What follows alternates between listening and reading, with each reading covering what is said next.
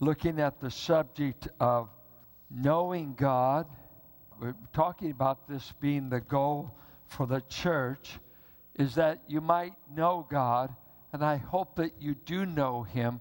The purpose of eternal life, John 17 3, is that you might know God. And uh, for God to know you, it's a scary thing in Matthew 7 to show up before the judgment and be saying that you know Christ and he doesn't know you. And he says to those, I never knew you. You never were mine. You're claiming me.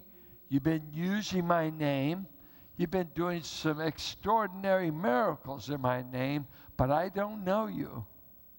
Do you know him? Does he know you? This is eternal life. Eternal life.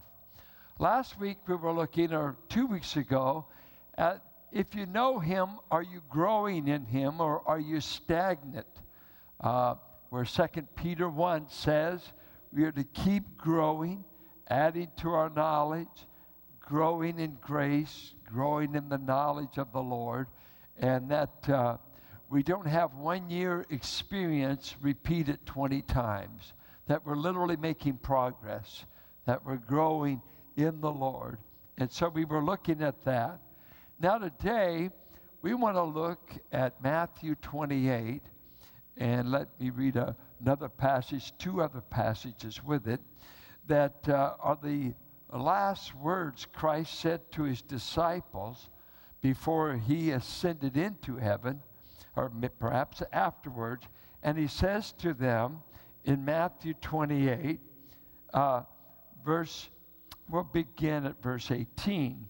And Jesus came and said to them, All authority in heaven and on earth has been given to me. That's his prerogative. I've got the authority, I've got the power. Then go therefore and make disciples of all nations, baptizing them in the name of the Father and of the Son and of the Holy Spirit, teaching them to observe all that I've commanded you. And behold, I am with you always to the end of the age. Four P's that would help you. The prerogative of Christ, all authority has been given to me. Two, the program of Christ. This is his program. Go disciple the nations, baptizing them. I'll be, eh, go do that teaching them. Third thing is the promise of the presence of Christ. Lo, I'm with you in doing this assignment. Carried out. And then I would add, he gave a promise that he and the Father would send the Spirit because he knew we needed the help to carry out this. It's very scary to start out being a Christian in 33 AD when you're in the city where Christ was crucified, the Roman government is in charge, and it's emperor worship, pagan worship, and all of a sudden to go out to a hostile world that has just crucified your Savior and King, it, they needed power. They had fled once, they were cowardly, uh, a scary assignment. I think just as any of us would be afraid. He said, I'll, I'll give you the power to carry out this assignment. I'll give you the power. Now, uh, look at Luke 24. Just to give you some complementary passages, look at what it says. If you look at it, he's talking to the men on the Emmaus Road, and in Luke 24 46, it said, Thus it is written that the Christ should suffer and on the third day rise from the dead, and that repentance and forgiveness of sins should be proclaimed in his name to all nations. Now, something interesting about this word nations. Let me give you the Greek word and see if you figure it out. Proclaim it to all ethnos. Ethnos. We get our word ethnic national borders and boundaries change on the map. I think of the former Soviet Empire and all these other states that are broken off. National lines could change. It's go to every ethnic group, every language group, every uh, thing that you would consider a demographically distinct people. Go to them, not go to national boundaries, but to every ethnic group on the face of the earth. That's the goal. Get it as far out as we can, beginning from Jerusalem. You are witnesses of these things. And behold, I am sending the promise of my Father upon you. But stay in the city until you are clothed with power from on high. Let me read to you another verse from Romans 10. Romans 10. Let us begin, uh, we'll pick up from verse 13. For everyone who calls on the name of the Lord will be saved. What a glorious promise! Wonderful. Everyone who calls on the name of the Lord, I don't think it's they're yelling out, "Oh my God." That's not the idea. They're not just taking God. They're calling on Him for His help to be saved. But He goes on and He asks us some questions. And the questions go this way uh, How then will they call on Him in whom they have not believed? And how are they to believe in Him of whom they've never heard? And how are they to hear without someone preaching, proclaiming the word? And how are they to preach unless they are sent? As it is written, How beautiful are the feet of those who preach the good news. Um, the assignment of God's church is to be going and fulfilling this commission starting in your hometown, and they were to work out geographically. And when you read the book of Acts, they stayed in Jerusalem. They did not want to go. Guess what got them out of Jerusalem? The martyrdom of Stephen. Acts 7. Persecution and killing got them out of the city limits. And so Philip goes down to Samaria and uh, joined himself to the Ethiopian eunuch that had come from Africa to Jerusalem to worship. And explains to him Isaiah 53 and baptizes him. It works its way out eventually, gets beyond Samaria. And of course, it had gone to Judea. Then it begins to go to the uttermost parts. By the time the book of Acts is uh, completed, Paul has reached Rome with the gospel. He'd reached Greece, Corinth. He'd reached Asia Minor, Ephesus. He'd, he'd reached many, had gone a long way out. Now remember, they didn't catch a plane. They didn't have any uh, uh, faxes, no phones. You had to get there. You had to get there overland or by a ship. So it was a going church that went, God got them out, spread the gospel.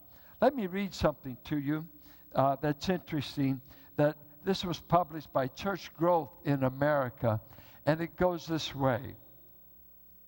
Now it came to pass that a group existed who called themselves fishermen. And lo, there were many fish in the waters all around. In fact, the whole area was surrounded by streams and lakes filled with fish, and the fish were hungry. Week after week, month after month, and year after year, these who called themselves fishermen met in meetings and talked about their call to go about fishing. Continually, they searched for new and better methods of fishing, for, for new and better definitions of fishing. They sponsored costly nationwide and worldwide congresses to discuss fishing and to promote fishing and to hear about all the ways of fishing, such as the new fishing equipment, fish calls, and whether any new bait was discovered. These fishermen built large, beautiful buildings called fishing headquarters. The plea was that everyone should be a fisherman and every fisherman should fish. One thing they didn't do, however, they didn't fish. All the fishermen seemed to agree that what is needed is a board which could challenge fishermen to be faithful in fishing. The board was formed by those who had the great vision and courage to speak about fishing, to define fishing, and to promote the idea of fishing in faraway streams and lakes where many other fish of different colors lived. Large, elaborate, and expensive training centers were built whose purpose was to teach fishermen how to fish. Those who taught had doctorates in fishology.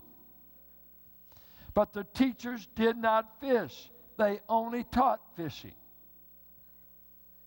Some spent much study and travel to learn the history of fishing and to see faraway places where the founding fathers did great fishing in the centuries past. They lauded the faithful fishermen of years before who handed down the idea of fishing. Many who felt the call to be fishermen responded. They were commissioned and sent to fish. And they went off to foreign lands to teach fishing. Now, it's true that many of the fishermen sacrificed and put up with all kinds of difficulties. Some lived, near the water and bore the smell of dead fish every day. They received the ridicule of some who made fun of other fishermen's clubs. They anguish over those who were not committed enough to attend the weekly meetings to talk about fishing. After all, were they not following the Master who said, Follow me, and I will make you fishers of men? Imagine how hurt some were when one day a person suggested that those who don't catch fish were really not fishermen, no matter how much they claimed to be. Yet it did sound correct. Is a person a fisherman if year after year he or she never catches a fish? Is one following if they're not fishing? I will make you experts on fishing, or I will make you fishers of men. And so let's look at Matthew 28 and what is being said there. It goes this way. Let me give you a little uh, Greek lesson here. Not too hard. The main verb, the main verb is make disciples of every ethnic group on the globe. Make disciples. And then he has three participles, which in Greek is a way to uh, amplify the verb. Go disciple. How do we do this discipling? Three participles by going, by baptizing, by teaching. But the first thing you got to do is determine I'm going to make disciples out of this, this group, whoever that is. That's the assignment. How? How? Well, I must go, first of all. Now, I've given you uh, this little study here for a home study. You don't have to do it now. And I thought it'd be a nice thing for you to, this week for your devotions. Most people don't even know what a disciple is. How could you do it? And it's a basic word to be a follower, to be a learner. Uh, and so, hey, I've been assigned to go and turn people into followers of Christ. Well, uh, how do I do that? Well, he said there's three ways you do it. You do it by going, and then those who buy your message, you baptize them, and then you teach them. And it's interesting the lost two words of the Great Commission. There's two lost words we never quote. We say teaching them. What? Geography? Uh, Hebrew, Greek, church history, teach them to obey what Christ taught, and the teachings of Christ have now been put in book form. We've got his teachings in Matthew, Mark, Luke, and John. And then in his apostles, he gave them the rest of the message. So the New Testament can, is the containing the teachings of Christ. Teach it, obey it. We're not under Moses, we're under Christ. Obey his teaching. Don't just teach to teach. Some people never want to pay any attention to what I ought to obey. Go fishing. Let me teach you how to fish, but I never fish. Let me tell you what he said. Do you do it? No, but I teach what he says, and I'm absolutely correct. Matter of fact, I even know Greek. Do you do what he says? So, the first thing in fulfilling this discipling mandate is uh, go. What does that mean? What does that mean? It means be intentional yourself, intentionally start the dialogue, the conversation of going after people who presently are not followers of Christ and intentionally make the contact. That you go and you're fishing for them. Now, to win your world, we in January, we're going to start our home studies up. And we're going to, our first study is we're going to spend a month on how to reach your world for Christ. How to reach your world. Now, here's something that is an interesting dynamic with us. If I said, go disciple the nations, where would you begin? Which nation are you going to? Uh, oh, my family. You got any pagans around your place? We give birth to sinners, not saints. I got 12 grandchildren now. Daughters are saved. Whew, got that over with. Now I got 12 grandchildren, and I'm not sure that, oh, I'm, I know they're not all saved. But I ought to go to South America. There's where the nations are. J. Vernon McGee used to say he can get more money, he could raise more money to send to Africa than he could to reach LA. Because LA was right near, it was in their backyard. Go there. And we're going to be looking at start this way. In your world, do you have five contacts of people who do not know Christ? And are you intentionally doing anything to reach them? Are you mute about the subject? Are you praying over them? Are you going out of your way, going to them, uh, uh, inviting them to meals, being kind to them? All for the, you're fishing all the time. You're fishing. I'm seeking to turn you into a follower of Jesus Christ. Uh, and I think th- that is the challenge we face today. Uh, let me give you some things that I, uh, the early church, early Christians, they thought this way, and see if you think this way. Early Christians, they made reaching non Christians a high priority. In the book of Acts, read throughout, they made reaching non believers a high priority. Now, is that the priority of your life, or finding a nice church, gets out on time, good music. Uh, pastor doesn't go too long, though it seems eternal. Uh, you, you, know, what, what are you looking for? Are, are you, do you have any plans to obey this command? This is a command, by the way. And those who love Christ obey him, they don't argue with him. This is for us to obey. I don't see that it's written only to me. I'm as convicted, I think, as anyone. Because where do I go all the time? I go to saint meetings. I'm going to a Monday night saint meeting. I'll be with saints and uh, planning meetings Tuesday. I'll be at a staff meeting 9:30 Wednesday, church meeting. Uh, I go out sometimes with mercy teams. Tuesday night we have a prayer meeting. We go to people on Tuesday night. Most of my life is spent going to one group of people. Guess who they are? the saints. And what do I do with them? I'm teaching all the time. I don't catch many unsaved people because I'm never fishing for them. I'm always trying to clean up the fish that have already been caught. Do you follow me? I smell like a fish. I know that. I work with fish who are supposed to be sheep. Okay? And they're scaly. And they come in all varieties. Some are sharks and some are perch.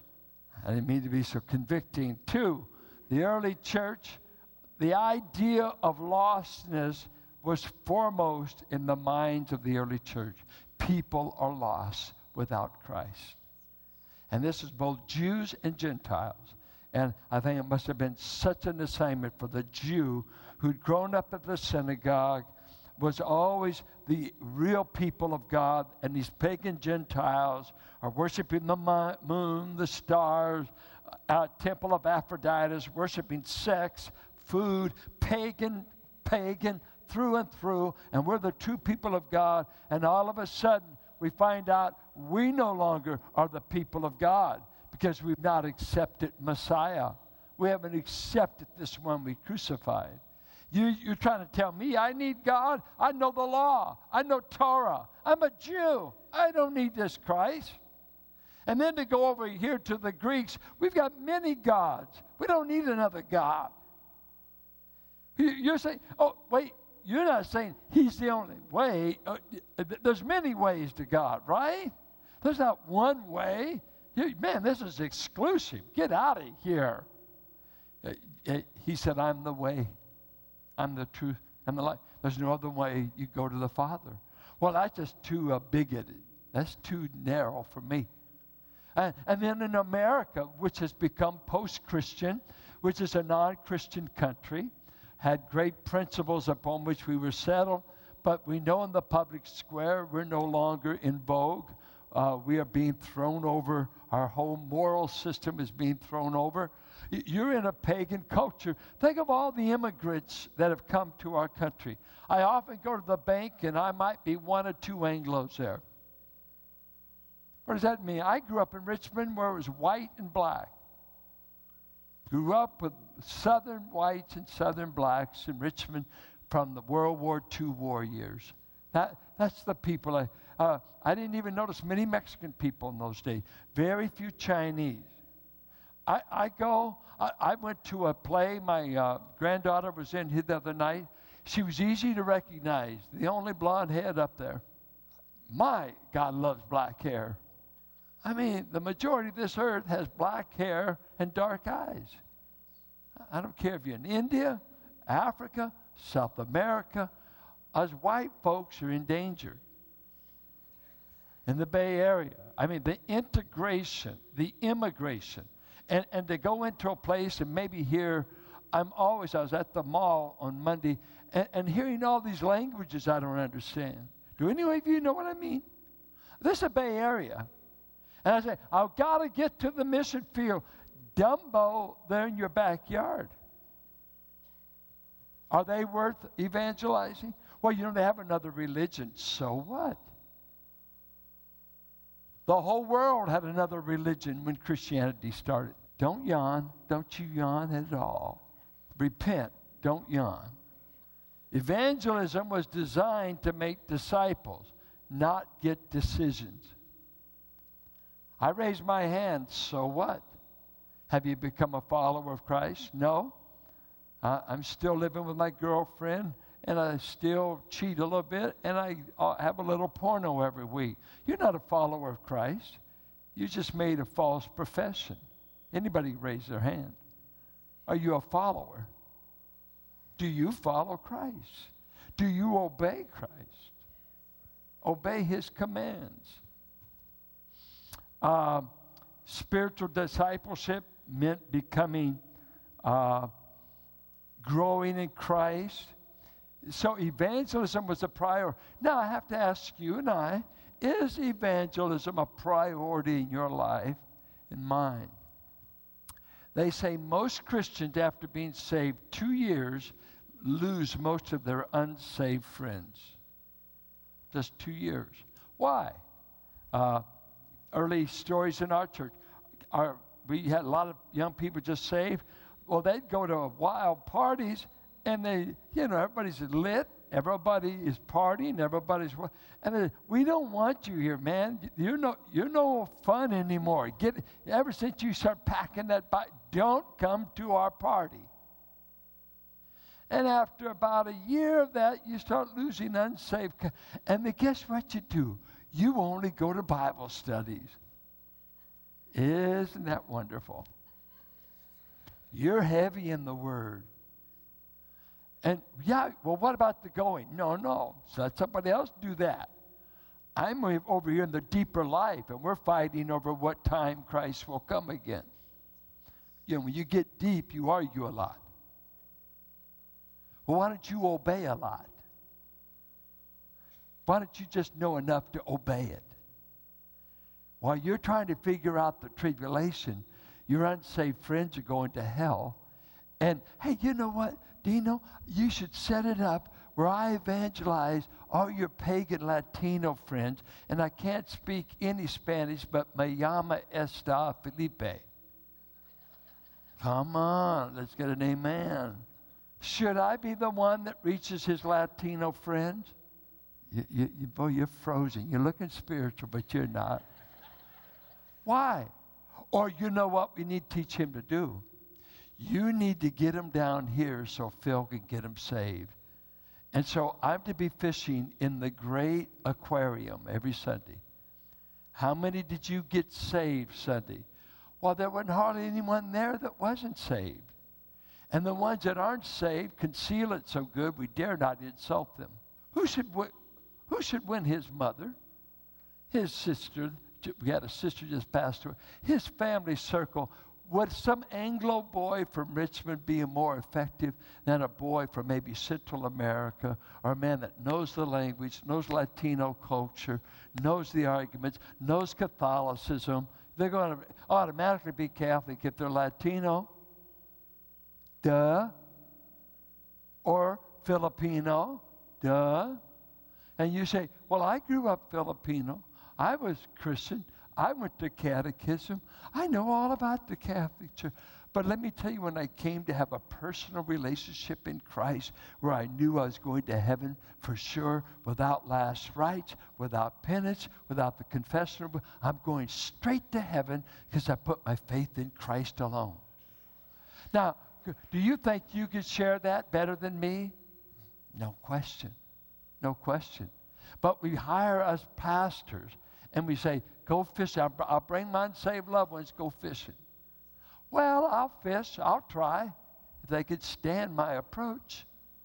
But you, they're stuck with you. You're relative. You're one of their neighbor. Go, should black people go for black people? Why, sure. White folks, which ones are left, go after them. Uh, come on. Come on. Your circle. I don't care. Now, if you've got a bunch of black friends, Latino friends, Asian friends, Chinese, whoever your sphere of influence, why don't you, are you intentionally going with good news? Do you assume they're lost? And if they're lost, how can they call on Him whom we will not tell about? Impossible. They just will perish. Then he said, by the way, uh, once you go to them and they profess Christ, uh, baptize them. Uh, the New Testament never, we never have one incident where a child was baptized. No infants were ever baptized in the New Testament. Uh, infant baptism started with Catholicism. When Luther come along, he kept infant baptism. The Presbyterians uh, practice it and they got a whole theology on it. Uh, we're of that group that says baptism is for believers only. It was only to be for people who said, I'm going to become a follower of Christ. A three month old baby's never said that. They've never been able to make that. So, baptism was a big obedience factor in the New Testament. Now, the Jews had some. Now, of course, John the Baptist baptized. Getting, we're getting ready to have a baptism service. Uh, I believe it's November 8th at night. Gene Schnabel is coordinating that and uh, contact our church office. However, if we can help you there. If you're a believer and you've never been baptized as a believer, you may have been baptized as a child. We don't count that because it's only once you said, I am a born again believer, I'm going to follow Christ, and I want to declare it. I want to declare that I'm a public follower of Christ, not a hidden follower. And so, if you're in that category, we would love to baptize you. Uh, the word baptize comes from this word. Get this baptizo. And it means to drown. It was used of sinking ships. It was used of taking your sword and plunging it. It was like of a, uh, uh, a, a smith working with metals he would put the sword into a barrel of water. Uh, it was a thorough immersion. And so we, uh, we immerse you. We've only lost one. And uh, uh it is an immersion showing that I've become a follower of Christ and I'm now identified with Him. Doesn't save, but it says, I've been saved. I'm following Christ. It's very important you need to be baptized if you haven't. We don't believe it saves you, but it says, I'm not ashamed to go public that I know Christ. Then he goes on to say, uh, teach them to observe, teach them to observe everything I've commanded you. Uh, and, and I mean, now look at that. Verse 20, teaching them to observe all that I have commanded you. And behold, I won't be a part of the process. No, I am with you always to the end of the age, even in 2015, if you'll do this. So we have to ask ourselves honestly uh, how can I reach my world for Christ? And like I said, we're starting in our January Bible studies. We're going to do uh, a study. We're going to be using the material for a month, and we hope it becomes a part of your personal philosophy called the oikos principle, which is simply the Greek word for household, house or household. And if you could just start with five people that is in your sphere of influence on the job, family members, uh, neighbors, whatever's in yours, the cleaner man, your barber, whoever, that you start praying for and look for intentional ways to make an inroad, to make an inroad in their life. Uh, because God wants you to be the fisherman. He wants you to be someone.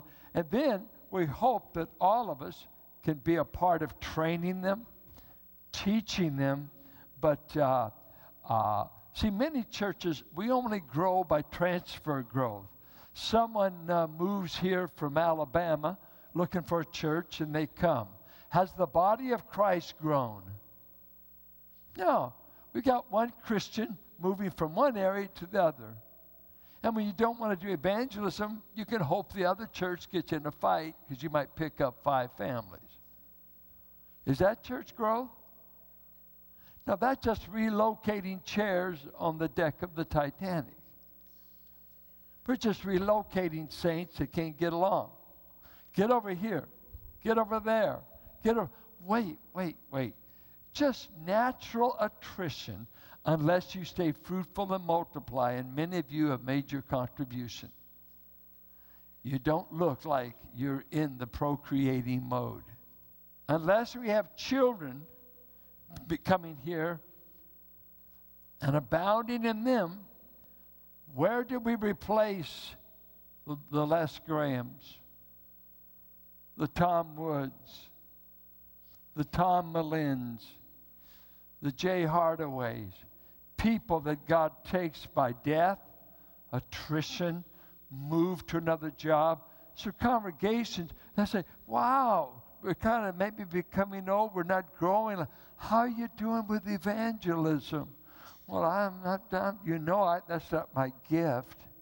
Jesus didn't say if this is your gift. He's commanding us to go. He's commanding us to disciple. He's commanding us to baptize. If you don't want to share, who would you think God would raise up to share? If you won't do it, who will? You know, I, I work as a chaplain with Jews for Jesus.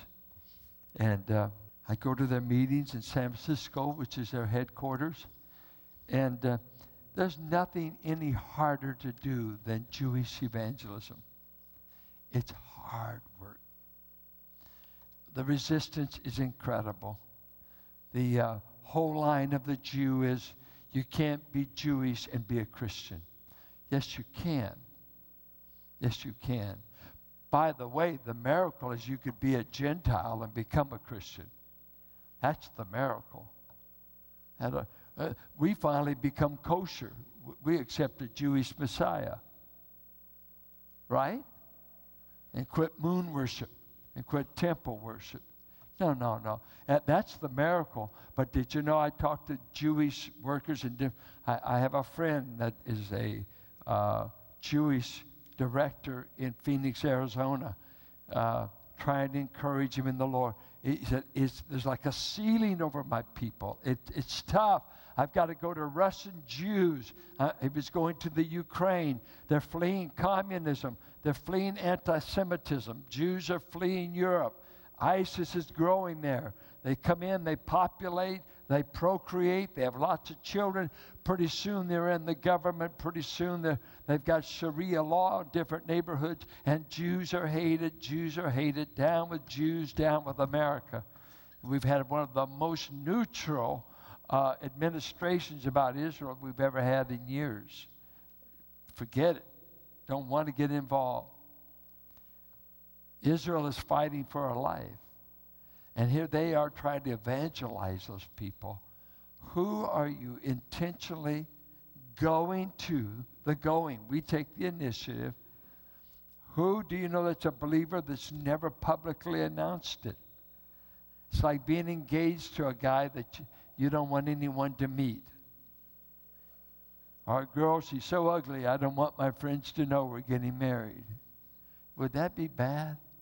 Wedding day, have her wear a sack? No, I mean, it just doesn't fit. I mean, you want, you want everybody to meet your fiance. Huh? I'm serious about this girl. Then you take her home and introduce her to mom and dad instead of saying, man, I would keep her hid out till we get married. You know, it just doesn't quite fit. And so I, I'm engaged to a Savior I wouldn't want you to ever know about. He, and, and by the way, I know you're going to hell, but you ain't going to find out how to go to heaven from me. That's what Billy Graham does. Well, Billy Graham's about 94 years old and any moment will be caught home with the Lord. What about this generation? This generation. Well, any of your friends you know going to hell, and have they ever been told how they can have the gift of eternal life? Wouldn't you love to be the person that went fishing and led them to the Savior? You can do it. You're God's tool. You're God's means. Don't look at anybody else. Who in your circle of influence do you have the direct influence that you can talk to them about Christ? Now, you got to be smart to go fishing. You can't insult them. You can't, you know, you, use a breath mint, clean up a little bit. Uh, you got to be wise enough. Fishing's not easy. Fishing's not easy. The fish aren't always biting. What I would do is who in your sphere of influence is in crises?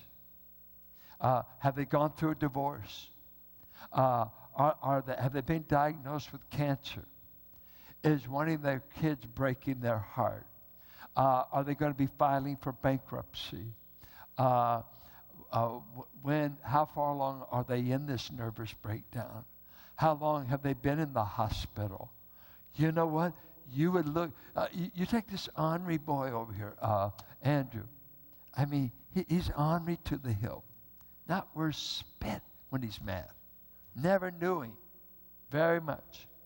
But I taught a class one day when I was teaching at a seminary in Vallejo. And at the end of that class, I felt divinely impressed to go see Andrew. Andrew's had, you cannot believe how many surgeries this man has had on his legs, uh, suffered horrendous accident as a garbage man in Marin climbing all those hills. And I mean, he had a horrific job, still scheduled for surgeries. Probably had 11, about 11 now.